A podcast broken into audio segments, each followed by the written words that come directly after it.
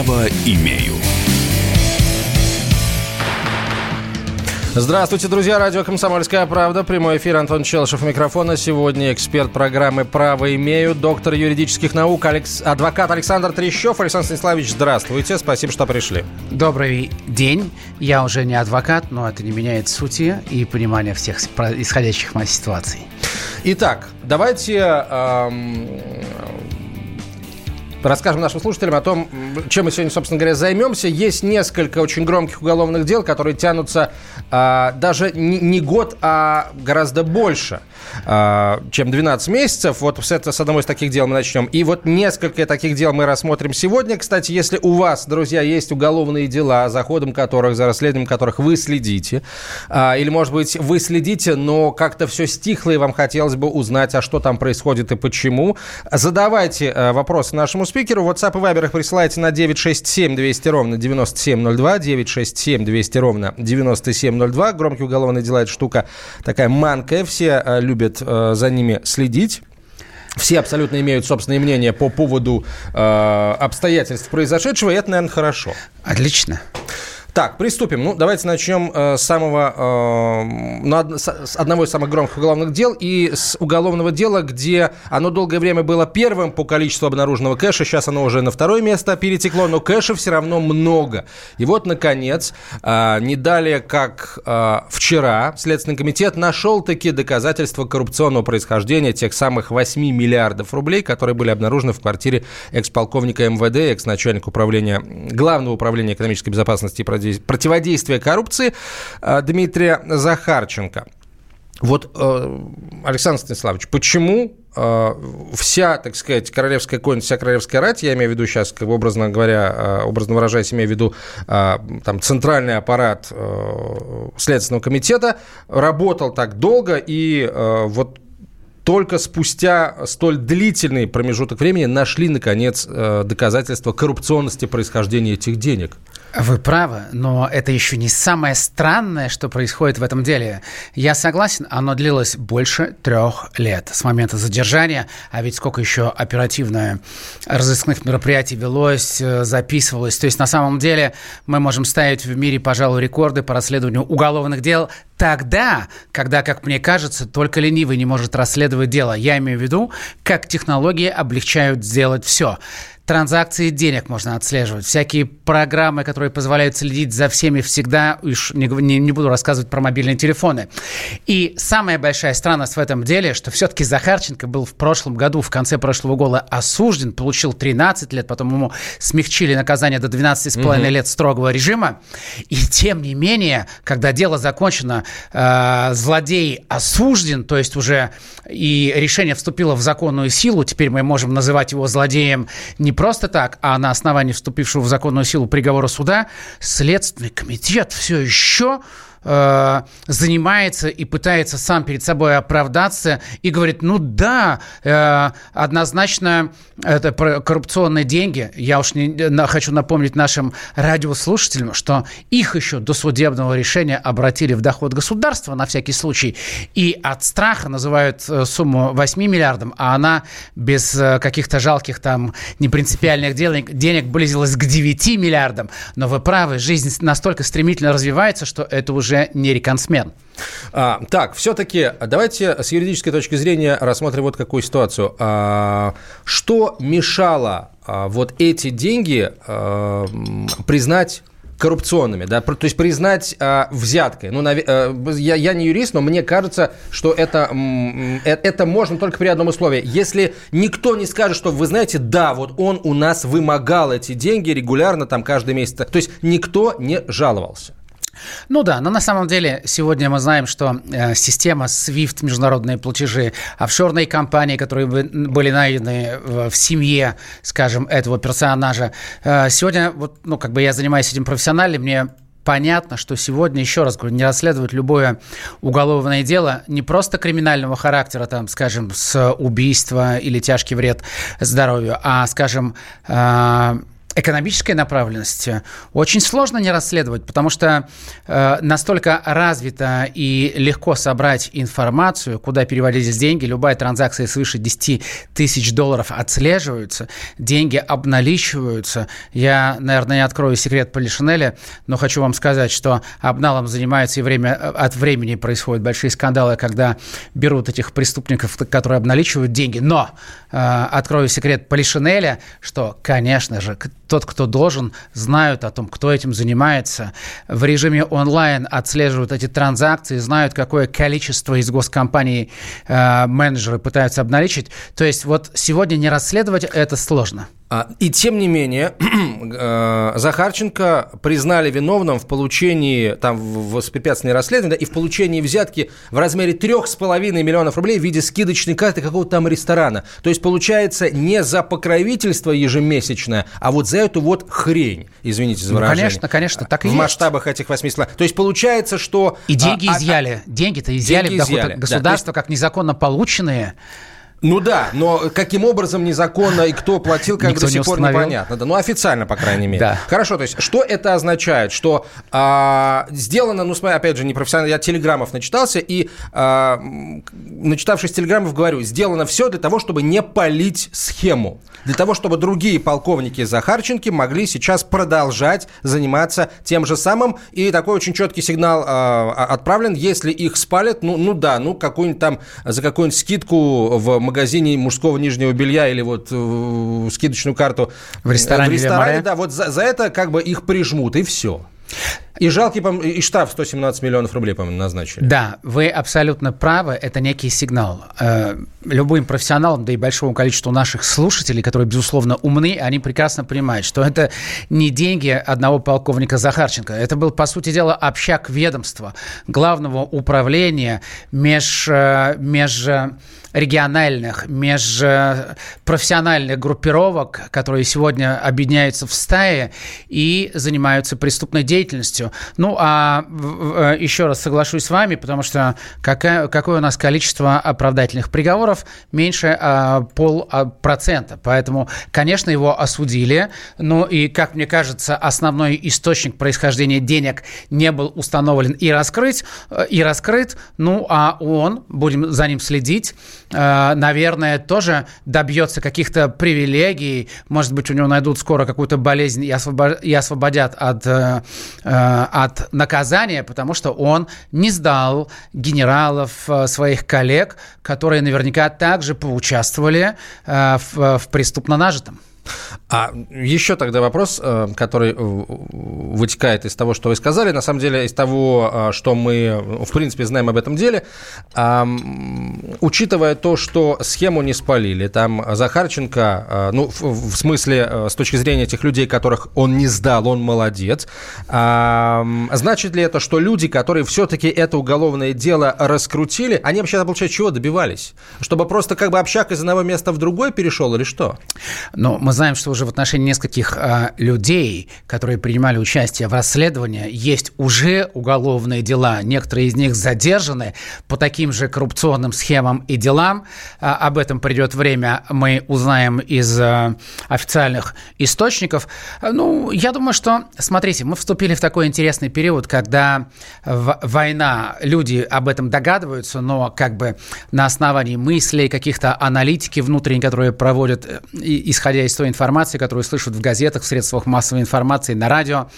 Да, конечно, между различными э, правоохранительными органами идет война. Понятно, что Генпрокуратура э, имеет огромное количество претензий к Следственному комитету. Они все делят и борются, выясняют, кто что должен делать. Почему Генпрокурор обижен и время от времени обсуждает э, с э, президентом, почему их лишили права возбуждать уголовные дела, лишь только как надзорный орган следят. Э, ФСБ у них своя есть э, как бы череда вопросов э, к, к этому ведомству, но тем не менее мы знаем, что руководитель одного из департаментов, который должен был следить, наблюдать и смотреть за законностью всех операций, которые происходят в банковской деятельности, самого взяли, и он побил рекорд полковника да, да, да, Зака- да, да. Закарченко 12 миллиардов. И я думаю, что, знаете, вот судя по тому э, направлению, которое идет, и по той информации, которая у меня есть, это не последнее дело и не последний рекорд. Никто не знает, и ну, э, кто, кто должен знать, те знают, но было еще дело и в Сочи, когда э, высокопоставленного сотрудника, целого генерала-лейтенанта э, ФСО задержали и осудили. Там было всего лишь 200 миллионов долларов наличными. И он курировал стройки, которые шли при подготовке к Олимпиаде. Вот представляете? Да, поэтому это не последняя история. Будем следить и наблюдать. Но вы правильно ставите вопросы, и люди должны знать, что происходит в стране и почему, когда человек осужден за коррупционные преступления, деньги изъяты в доход государства, а зам руководителя, давая интервью а, одной из газет, все еще пытается оправдаться и говорить о том, что у них имеется информация. Но Подчеркну, опять же, для наших радиослушателей. Мы можем человека называть преступником только лишь на основании вступившего в законную силу приговора суда. А когда зам руководителя следствия говорит о том, что у нас есть доказательства, это лишь только одна из версий, а вовсе не факт, установленный должным образом законом и судом. А в, следующей, в следующих частях программы мы поговорим о продолжении дела Ивана Голунова, поговорим о продолжении дела мальчика на гречке которого мать и отчим э, наказывали садистскими способами, его хотят вернуть матери. И еще одно уголовное дело, очень громкое конца прошлого года, оно получило продолжение не далее, как вчера. Это уголовное дело в отношении главврача 27-го роддома города Москвы Марины Сармасян. Возбудили в отношении уголовное дело, за ним тоже очень пристально э, мы следим. Право имею.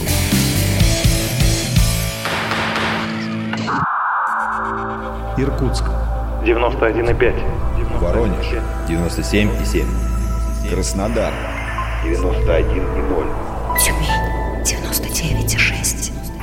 Анапа 89,5. Владимир 104,3. Барнаул 106,8. Екатеринбург 92,3. Санкт-Петербург 92,0. Москва 97,2. 97,2. Радио «Комсомольская правда». «Комсомольская правда». Слушает вся страна. Слушает вся страна.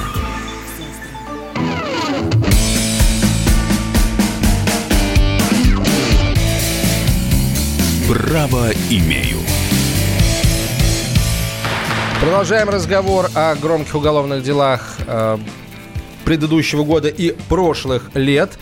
У микрофона Антон Челышев. В нашей студии доктор юридических наук Александр Трещев. Э, прямо сейчас переходим к продолжению Дело Ивана Голунова. Я только напомню номера телефонов, э, по которым вы можете присылать свои вопросы э, нашему эксперту или звонить в прямой эфир по телефону 8 800 200 ровно 9702. А вопросы по громким уголовным делам, которые интересуют лично вас, присылайте в WhatsApp и Viber на 967 200 ровно 9702. 967 200 ровно 9702. Вот нам тут э, прислали несколько вопросов про уголовное дело сестер Хачатурян, но тут, э, слушайте, на сайте «Комсомольской правды» огромное количество материалов, в том числе и довольно свежих свежих по этому делу.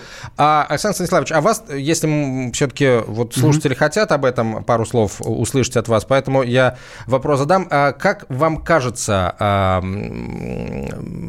девочкам в итоге что-то будет за убийство отца, вот сопряженное с такими обстоятельствами? Смотрите, у меня нет никаких сомнений, это тоже вопиющее уголовное дело. У меня нет никаких сомнений по информации, которая есть даже в открытых источниках, что их не должны были привлекать к уголовному уголовной ответственности, потому что э, они защищали себя от этого деспота, злодея, э, преступника, уже можно сказать сегодня, своего отца, который их, их истязал, издевался, угрожал. Да, то есть это право человека. Тысячи лет назад сказали, если кто-то... Э, если кто-то покушается на твою жизнь, здоровье, честь и достоинство, любое средство и способ защиты является законным, сказал Аристотель. И во всех странах цивилизованных, конечно бы, это не дошло до возбуждения уголовного дела. У нас их арестовали, задержали, освободили, потом опять задержали, потом э, как бы говорят о том, что да, вроде как он злодей, они невиновны, но все боятся принять, принять ответственное решение и ждут, пока суд их оправдает. У меня нет никаких сомнений, что суд просто должен их оправдать, потому что по той совокупности фактических обстоятельств они не должны быть привлечены. Они лишь только лишь приняли это решение, исходя из того, что их жизнью, здоровью, половой неприкосновенности была реальная угроза, и каждый вправе защищать себя теми средствами, которыми считает нужным, потому что все другие способы защиты, они пытались апеллировать к закону, к правоохранителям, не защитили, и общество не, не спасло Почему их. у нас вообще так нам стараются навязать такую толерантность к домашнему насилию? Ну, это отвратительно, потому что, да, вы правы, и депутаты принимали какие-то незаконные решения, от которых сейчас пытаются откреститься, что, да, дескать, а, один раз, как говорится, в глаз, ничего страшного, угу. это, это бытовуха. Ну, конечно же, мы, мы сегодня занимаем второе место после Индии по количеству преступлений бытовой направленности в семьях, когда истязают детей, э, жен, и мужей, кстати, тоже истязают, такие случаи тоже имеются.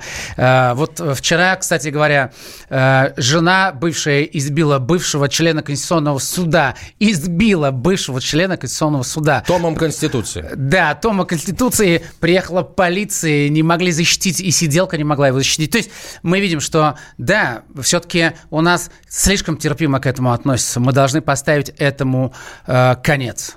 А, а почему? Вот какие хочешь понять, какие глубинные мотивы? Почему? Вот а, в голову лезут какие-то нехорошие предположения, дескать, вот пусть лучше мужик дома кулаками машет, чем на улицу выйдет и будет на улице кулаками потрясать.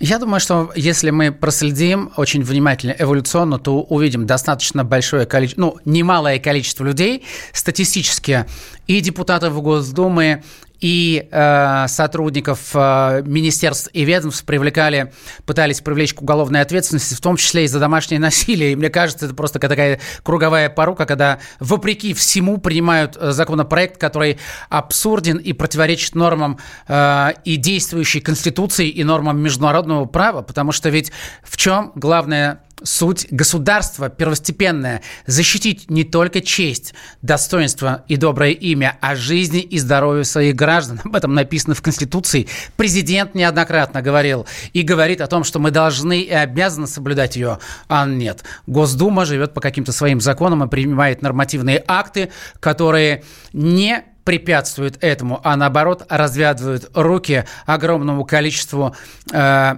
ну, не побоюсь этого слова сказать, идиотов, которые бьют и своих детей, своих жен, своих э, близких и родных. Это недопустимо в 21 веке.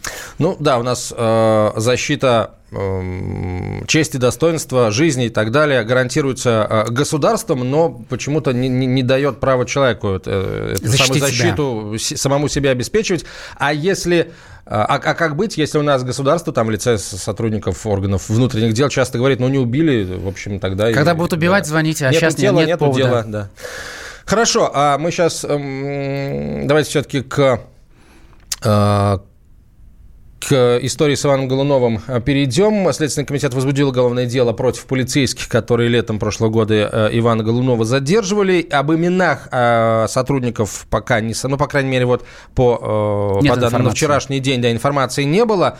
Известно лишь фамилии тех сотрудников органов внутренних дел, которые принимали участие в задержании, но они ли значатся в, в этом списке, в этом уголовном деле, непонятно. С вашей точки зрения, что Э, будет сотрудником полиции, потому что уже очевидно, ну вот нашли, наконец нашли козлов отпущения, которые за это за все ответят.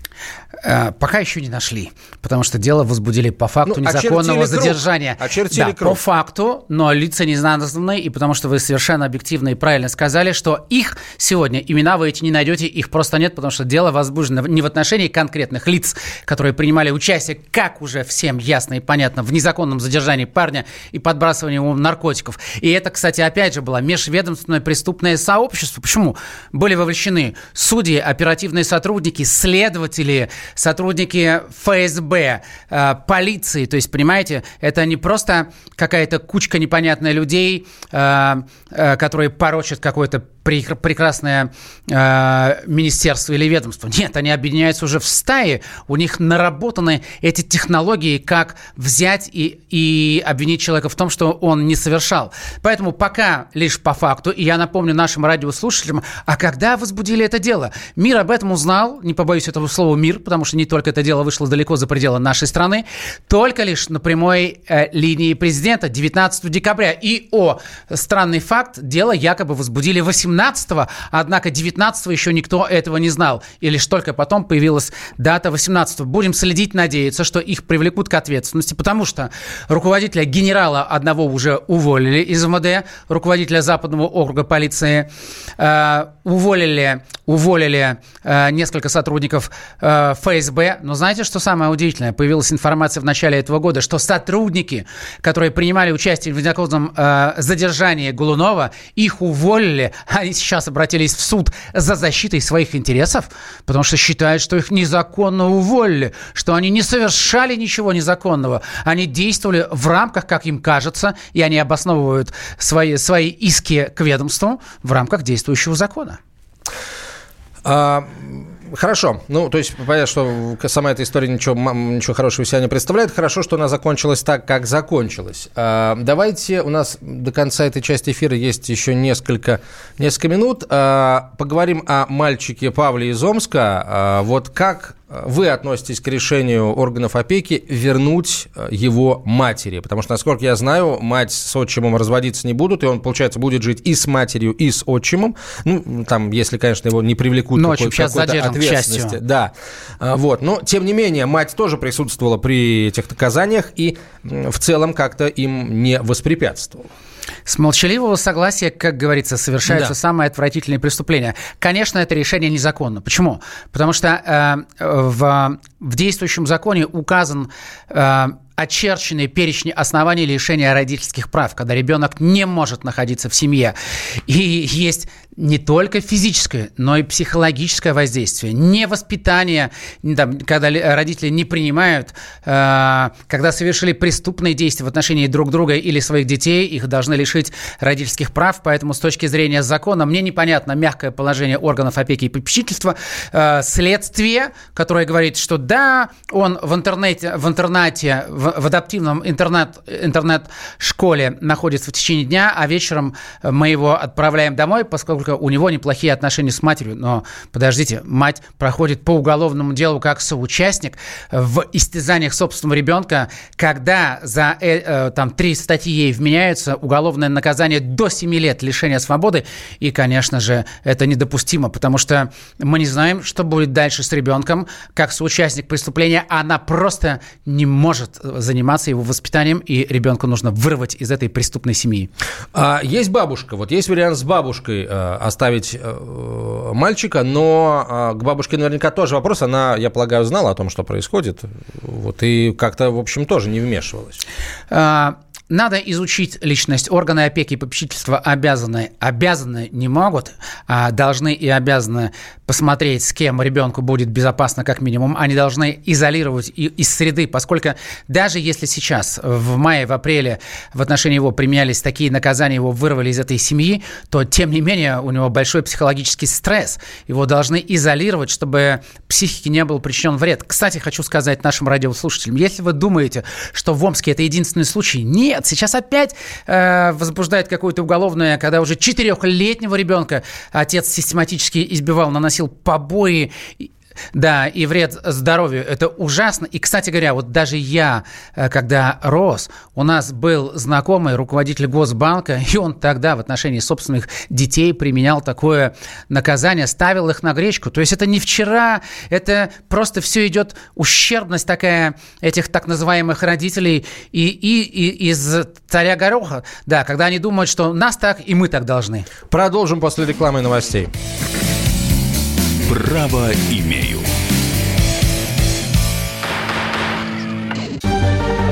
Новое время диктует новые правила. Ты не позволяешь себе подолгу быть привязанным к одному месту. Ты думаешь об удобстве, скорости и доступности информации. Именно поэтому мы сделали совершенно новую версию мобильного приложения «Радио Комсомольская правда». Современный интерфейс и обширный набор полезных функций. Возможность слушать нас в дороге, как на iOS, так и на Android. В режиме онлайн и подкасты. «Комсомольская правда». Всегда рядом. Радио жизни. Радио для тебя.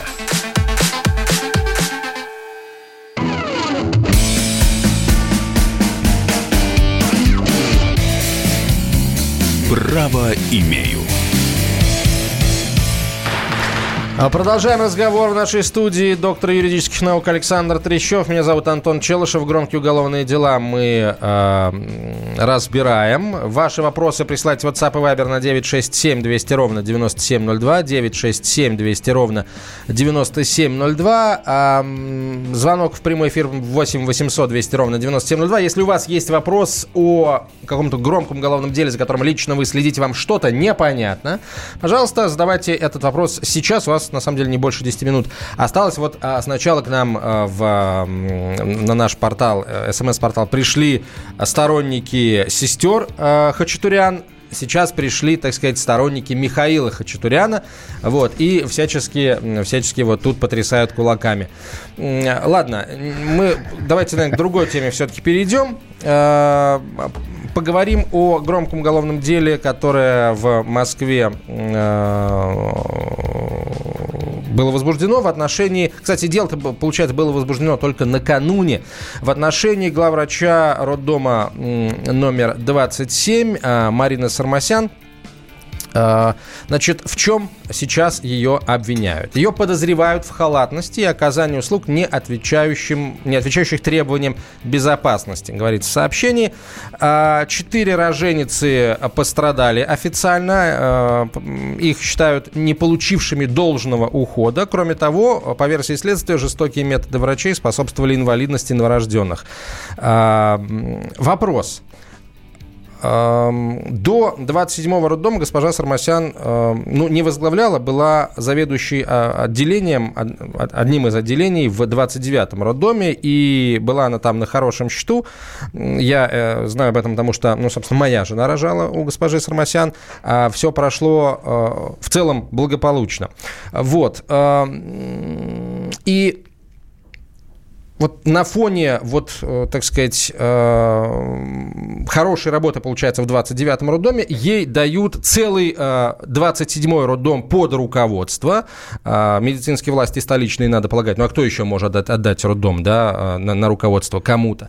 И, и, и вот, вот эта история, эта, история возникает. Вот с вашей точки зрения, Александр Станиславович, что, что конкретно, что радикально, с вашей точки зрения, изменилось в подходе э, правоохранительных органов к, к рассматриванию таких историй, потому что, ну, что там греха таить, возьми любой московский роддом, и ты там найдешь, ну, в течение года больше четырех случаев, э, не, не просто, э, вот, скажем, травмирование, травмирование да. новорожденных, не оказание должной помощи, но, но просто смерти. Вы правы. А если говорить не только о Москве, э, очень часто в телевизионных эфирах мы видим, видим ужасающие случаи, читаем в газетах э, о, об этом, а какая часть из них не доходит до официальных источников и прессы.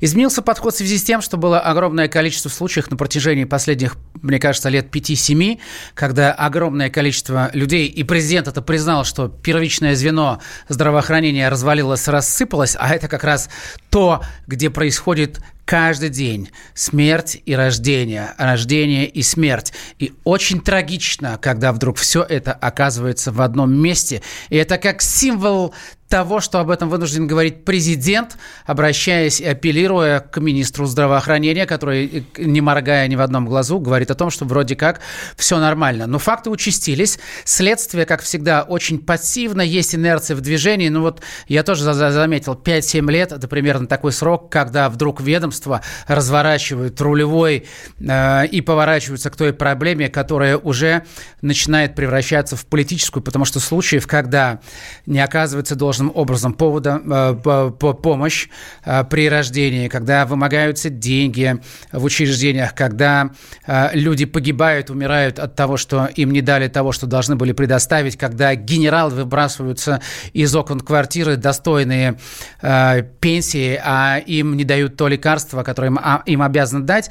Вот эта реакция общества нашла наконец-то внимание и правоохранителей, которые обратили свой взор и суда. Но вы правы, по сути дела, приди в любую клинику, и ты там накопаешь огромное количество. Поэтому я думаю, что это только лишь первая ласточка громкого дела. Не первая, но достаточно значимая, когда обвиняют руководителя крупнейшего заведения, где, э, где роженицы рожают в большом количестве, но точно не последняя.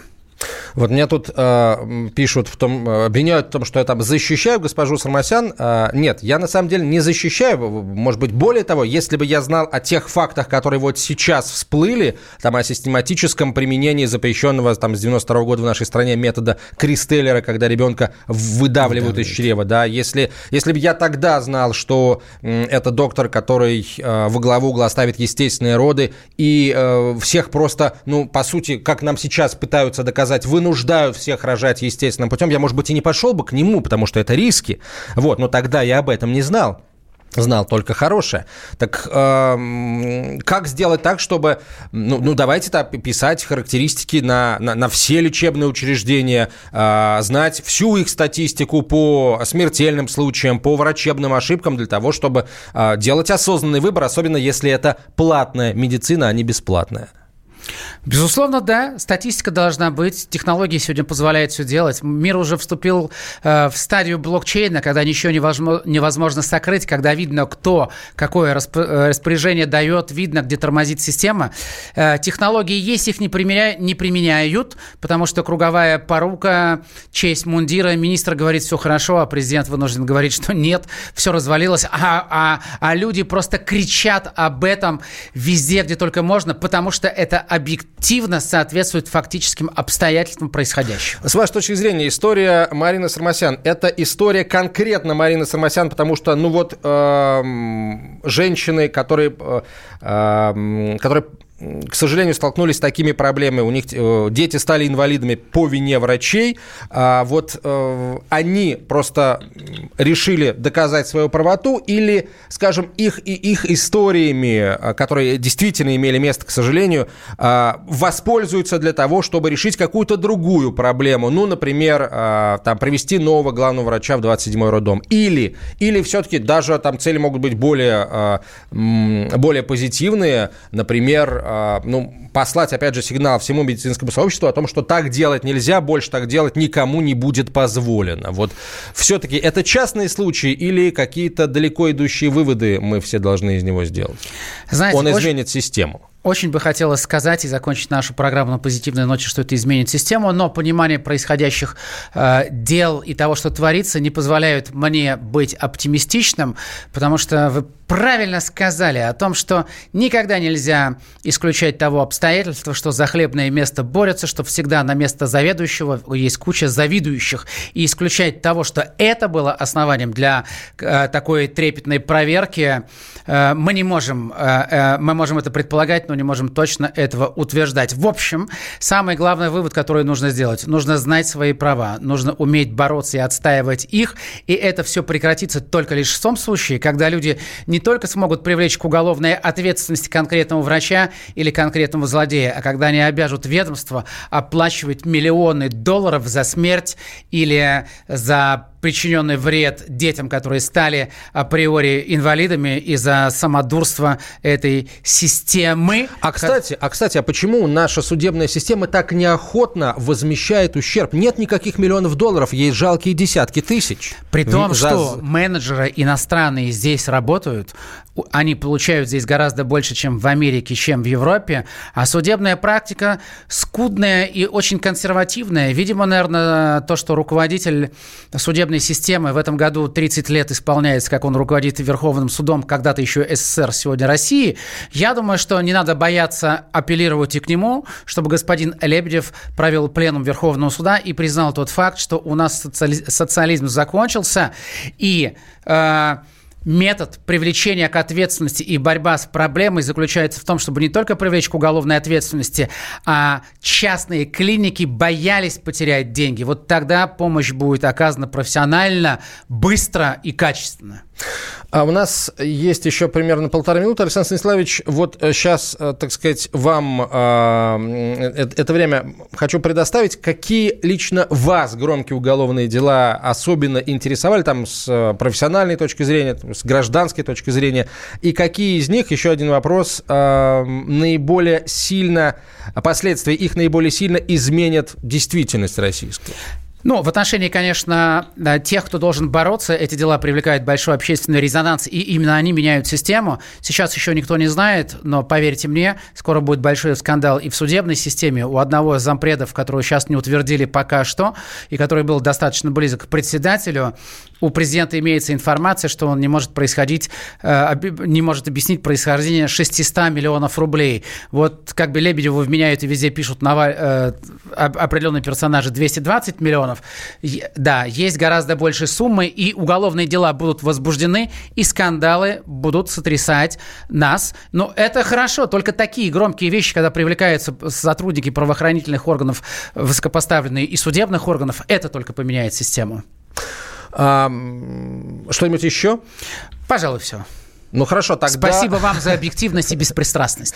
А, спасибо большое вам, Александр Станиславович. Александр Трещев был гостем нашей студии, доктор юридических наук. А, мы продолжим, естественно, следить за громкими уголовными делами, о которых говорили сегодня, а за теми громкими уголовными делами, которые мы сегодня, к сожалению, не, не успели охватить. Э, к сожалению, их э, много. Хотя, собственно говоря, почему, к сожалению? Если изменения, последующие за этими уголовными делами, будут позитивными, то, может быть, и хорошо, что их много. Спасибо большое. Это радио «Комсомольская правда». Меня зовут Антон Челышев. До свидания. Право имею.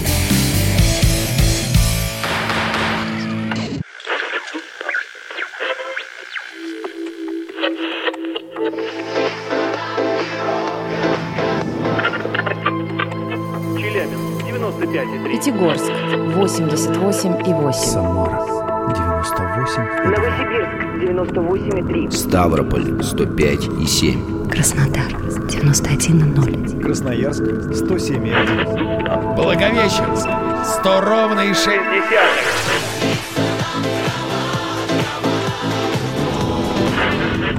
Санкт-Петербург 92,0. Москва 97,2.